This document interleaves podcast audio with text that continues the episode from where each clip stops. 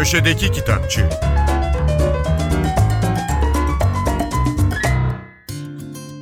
Merhaba, ben Adnan Bostancıoğlu. İngiliz edebiyatının talihsiz yazarlarından Anne Coyne'in Berk isimli romanı kısa süre önce Everest yayınlarından çıktı. Kitabı dilimize Aslı Anar çevirmiş. Peki Anne Coyne için neden talihsiz sıfatını kullandım? Hayatı boyunca ruhsal sorunlarla uğraşmış olması sebebiyle. Öyle ki bu sorunlar onu 1973 yılında intihara sürüklediğinde daha 37 yaşındaydı. Coyne'in Türkçe'de yayımlanan bir diğer kitabı 3 yine Everest'ten çıkmıştı. Berk son derece ilgi çekici bir cümleyle başlıyor. Şöyle. Adını Grep olarak değiştiren Berk diye bir adam babasını öldürme niyetiyle bir sahil kasabasına geldi. Eh hikaye böyle başlayınca insanın devamını okumaktan ya da en azından kitaba bir şans tanımaktan başka yapacak bir şeyi kalmıyor.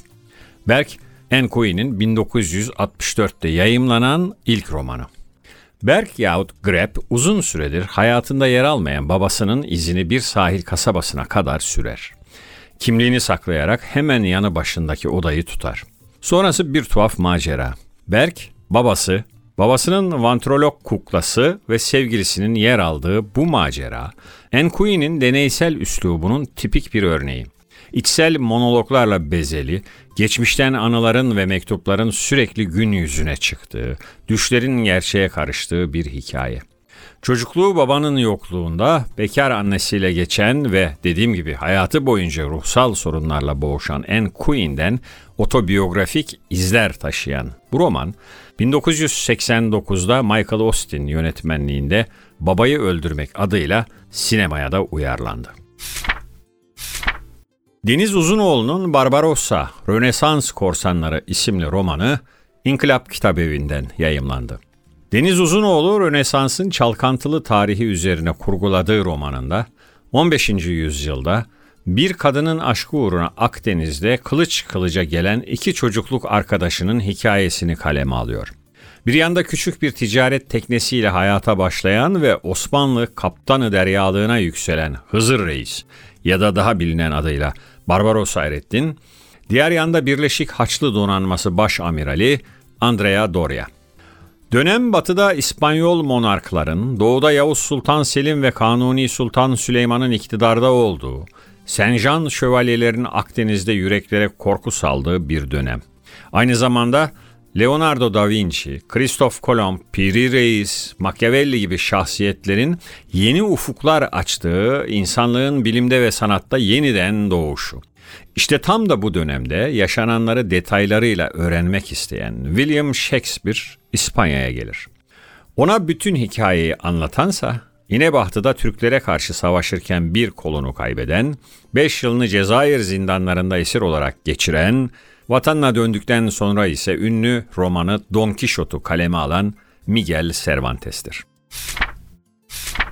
Alfa yayınları Kaan Ökten'in Ölüm Kitabı isimli çalışmasının gözden geçirilmiş ve genişletilmiş yeni bir baskısını yaptı. Kitabın alt başlığı Ölüm Düşüncesinin Temel Metinleri. Kaan Ökten, Mimar Sinan Güzel Sanatlar Üniversitesi Felsefe Bölümünde öğretim üyesi. Varlık ve ölüm felsefesi üzerine çalışan Ökten'in özellikle Parmenides, Aristoteles, Kant ve Heidegger'in varlık anlayışları hakkında çok sayıda telif ve çeviri kitap ile makalesi var.